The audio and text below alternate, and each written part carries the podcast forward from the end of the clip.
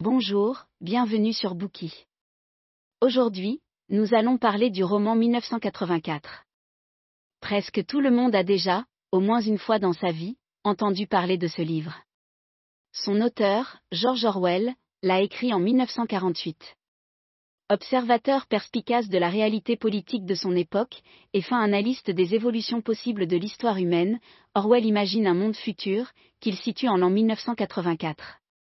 1984 décrit une société autoritaire étouffante. Aujourd'hui encore, ceux qui lisent ce roman trouvent cette dystopie terrifiante, et craignent qu'elle ne devienne réalité. Dans le monde imaginé par Orwell, les gens sont totalement privés de liberté et soumis à un pouvoir totalitaire qui s'emploie à supprimer la pensée. Privés de tout et plongés dans l'ignorance, ils mènent une existence de mort-vivant. Si la société décrite par Orwell peut sembler extrême, elle n'est cependant pas le résultat de l'arbitraire de son imagination. Orwell écrit comme si les événements qui ont lieu dans le livre se produisaient réellement dans notre monde. En d'autres termes, le monde futur qu'il imagine est tout à fait possible. D'ailleurs, au cours de la seconde moitié du XXe siècle, plusieurs des idées de 1984 se révéleront prophétiques. 1984 n'est donc pas qu'un classique de la littérature moderne, c'est aussi une mise en garde politique pour l'avenir. Le monde qu'il dépeint est constamment susceptible de devenir réalité. Orwell nous enjoint à nous prémunir contre l'autoritarisme, et nous invite à le combattre dès qu'il commence à apparaître. Pendant la guerre froide, le livre a donné lieu à des interprétations divergentes.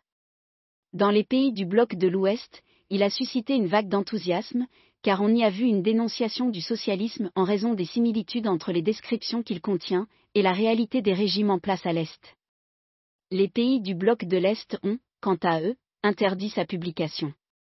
Au cours de cette période, les interprétations de 1984 se sont éloignées des intentions initiales de l'auteur.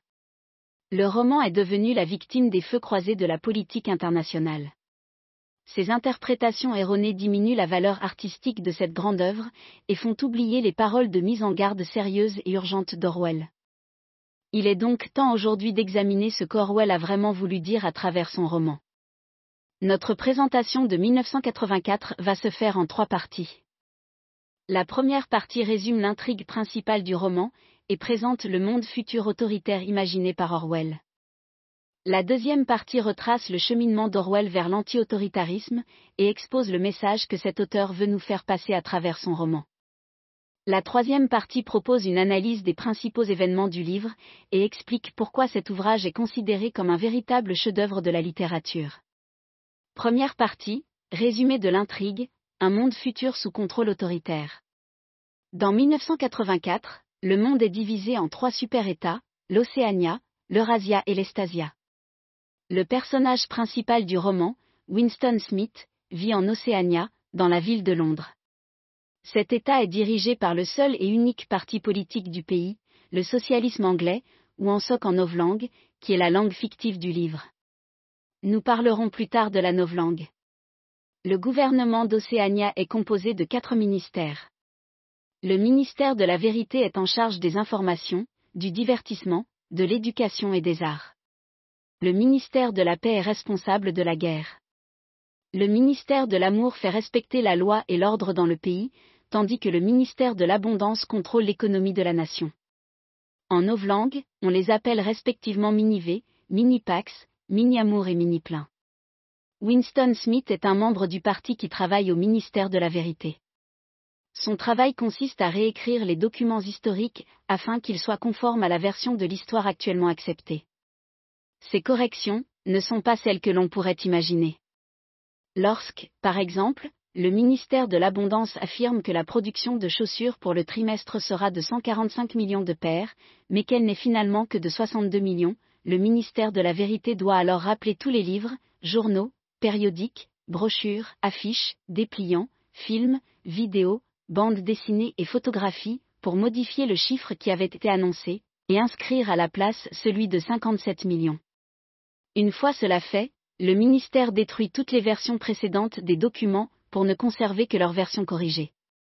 De cette façon, le ministère de l'Abondance peut, comme d'habitude, prétendre qu'il a non seulement atteint son objectif, mais qu'il l'a même dépassé. Il y aura toujours des documents pour prouver que chacune des prédictions du parti s'est réalisée. Le ministère de la Vérité ne dit jamais explicitement à Winston de falsifier les documents. Il préfère parler de lapsus, erreur, fausse impression ou mauvaise citation qu'il était nécessaire de corriger dans l'intérêt de l'exactitude. Winston ne semble d'ailleurs pas considérer que son travail est celui d'un faussaire. Pour lui, il s'agit simplement de remplacer un mensonge par un autre. 62 millions n'est pas nécessairement plus proche de la vérité que 57 millions ou 145 millions. Il pense qu'il est tout à fait possible qu'aucune chaussure n'ait été produite, ou que personne ne sache combien de paires ont été fabriquées, et que personne ne s'en soucie. Chaque trimestre, les rapports font état d'une production astronomique de chaussures, et pourtant, la moitié des habitants d'Océania se promènent pieds nus.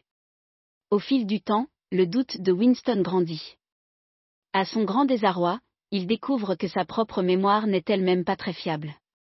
Il n'a aucun souvenir des événements passés, de son enfance, de l'état antérieur du pays, et ne sait même pas exactement en quelle année il est. Il n'existe après tout aucun document qui puisse l'aider à se souvenir. En outre, il n'a pratiquement aucun moyen de communiquer ses pensées à qui que ce soit. Pourquoi Winston ne peut-il pas partager ses idées? Parce que le monde dans lequel il vit est dominé par le télécran. Cet appareil a toutes les fonctions d'une télévision, mais il recueille également des informations sur les personnes qui le regardent ou qui se trouvent devant lui. Il analyse les mouvements des yeux, le rythme respiratoire et les battements du cœur. Il est impossible de savoir si quelqu'un vous surveille de l'autre côté du télécran pour vérifier que vous n'êtes pas en train de commettre un crime de la pensée. Au moindre soupçon de déloyauté envers le parti, vous êtes envoyé au ministère de l'amour, et personne ne sait ce qui se passe ensuite. Ceux qui y sont allés n'en sont jamais revenus. Ils ont été effacés de tous les dossiers et plus personne n'en parle, comme s'ils n'avaient jamais existé. Il y a des télécrans partout, même dans la maison de Winston. Ils scrutent chaque activité, et puis tous les membres du parti. Constamment allumés, ils diffusent des chiffres invraisemblables sur l'augmentation de la production, des nouvelles sur la guerre avec l'Eurasia, et les discours du puissant dirigeant d'Océania, Big Brother. Chaque jour, les gens doivent se rassembler devant les télécrans pour assister au programme des deux minutes de la haine. Pendant l'émission, il convient d'exprimer son dégoût à l'encontre des ennemis de l'État. L'un de ses ennemis est l'antirévolutionnaire Emmanuel Goldstein. Les deux minutes de la haine excitent la violence des gens qui sautent sur place, crient et injurient l'image de Goldstein qu'ils voient à l'écran.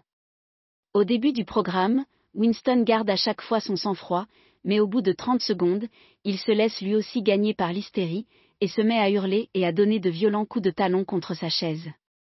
Winston ne sait pas combien de personnes sont réellement en colère, mais il ne peut pas être en reste, et laisser ses yeux ou sa voix éveiller des soupçons à son encontre.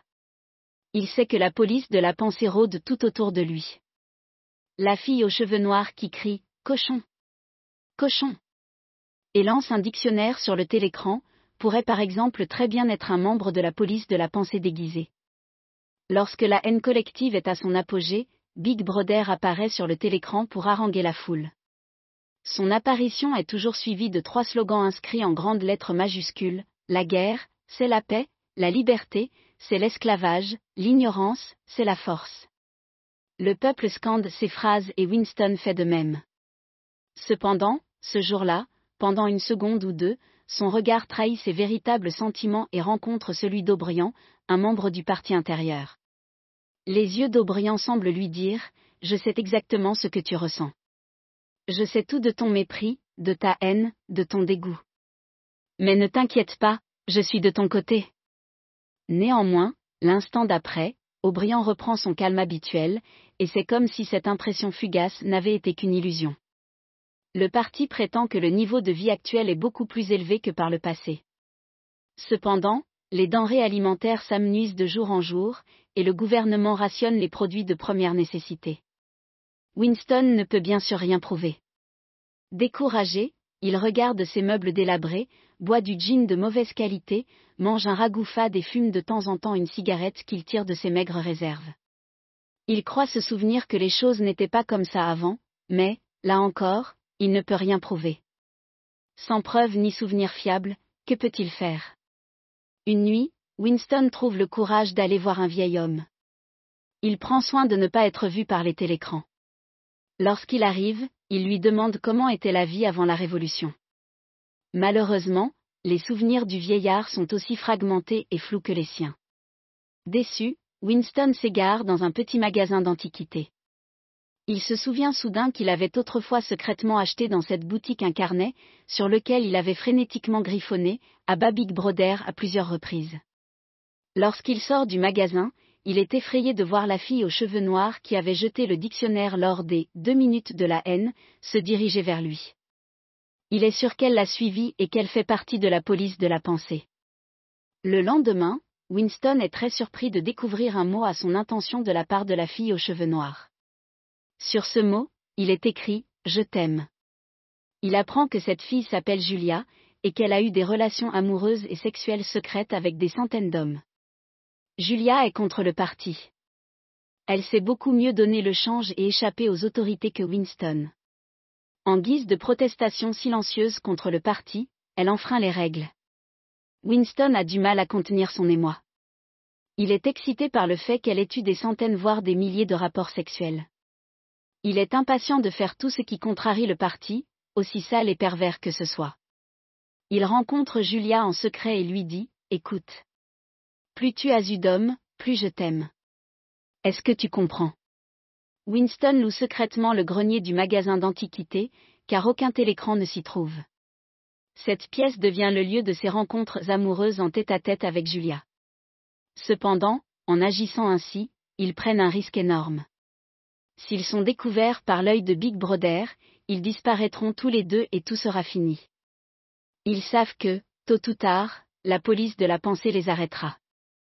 Mais bien qu'ils soient tous les deux conscients des risques et qu'aucun d'eux ne soit prêt à affronter la mort, leur passion est plus forte que tout. Orwell écrit, leur étreinte avait été une bataille, leur jouissance une victoire. C'était un coup porté au parti. C'était un acte politique. Peu à peu, ils vont plus loin dans leur engagement politique. Ils entendent des rumeurs selon lesquelles Goldstein dirige une organisation secrète, appelée la Fraternité, qui mène des actions contre le parti. Winston se souvient du regard d'Aubriand pendant la séance des deux minutes de la haine. Il pense que cet homme doit faire partie du mouvement clandestin de Goldstein. Par conséquent, il décide avec Julia de prendre le risque d'organiser une rencontre avec lui. Heureusement pour eux, Aubriand leur confirme qu'il est effectivement membre de la fraternité. Winston et Julia intègrent à leur tour l'organisation. Avec Aubriand, ils se préparent à prendre part à une grande révolte contre le parti. Aubriand demande au couple d'être prêt à mourir à tout moment. Le sixième jour de la semaine de la haine, les gens descendent et se rassemblent dans les rues pour crier leur haine contre les ennemis du parti. Un membre du parti intérieur prononce un discours sur la place publique. D'une voix pleine d'émotion et de fureur, il énumère les atrocités, les massacres et les invasions perpétrées par l'Eurasia. Tout à coup, son discours est interrompu par une brève annonce du parti, qui déclare que l'Océania a toujours été en guerre avec l'Estasia, et que l'Eurasia a toujours été un allié. L'orateur reprend alors son discours avec le même ton et la même attitude. La teneur de ses propos reste elle aussi la même. Seule la cible de sa vindicte change. La foule se rend compte que les bannières et les affiches autour de la place ne correspondent plus au discours qu'elle est en train d'entendre, mais elle en attribue la faute à Goldstein et à ses agents il y a une violente agitation. Les gens se précipitent pour arracher ces mêmes affiches et ces mêmes bannières et les déchirer en lambeaux. Quelques minutes plus tard, ils se remettent à hurler de rage. La haine reprend de plus belle, exactement comme avant. Aubriand envoie à Winston un exemplaire du livre de la fraternité, mais Winston ne trouve pas le temps de le lire. Il est très occupé par son travail, car maintenant que l'ennemi n'est plus l'Eurasia, mais l'Estasia, il doit détruire et modifier de nombreux documents politiques. Après plusieurs longues journées de travail, Winston trouve enfin l'occasion de lire le livre de la fraternité. Winston apprend alors ce qu'était le monde, et comment il est devenu ce qu'il est. Nous y reviendrons plus tard. Mais le propriétaire de la boutique d'antiquité est en réalité un membre de la police de la pensée, et surveille secrètement Winston depuis sept ans. Aubriand fait lui aussi partie de la police de la pensée. Avant même que Winston ait fini de lire le livre, il est arrêté avec Julia. Winston et Julia sont emmenés au ministère de l'amour où il est séparé d'elle et torturé. Il veut mourir. Ce qui le fait le plus souffrir n'est pas la douleur physique, c'est de trahir Julia. Il perd toute volonté. O'Brien écrase sa personnalité et lui prend sa dignité. Lorsqu'enfin la balle tant espérée pénètre dans son cerveau, il réalise que O'Brien a gagné.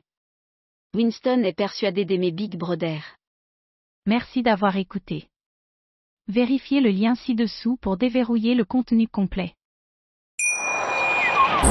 Wie baut man eine harmonische Beziehung zu seinem Hund auf? Puh, gar nicht so leicht. Und deshalb frage ich nach, wie es anderen Hundeeltern gelingt, beziehungsweise wie die daran arbeiten.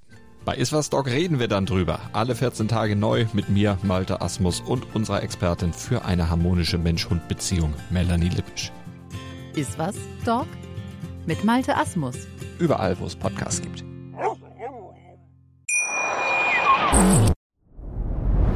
Dir hat dieser Podcast gefallen? Dann klicke jetzt auf Abonnieren und empfehle ihn weiter. Bleib immer auf dem Laufenden und folge uns bei Twitter, Instagram und Facebook.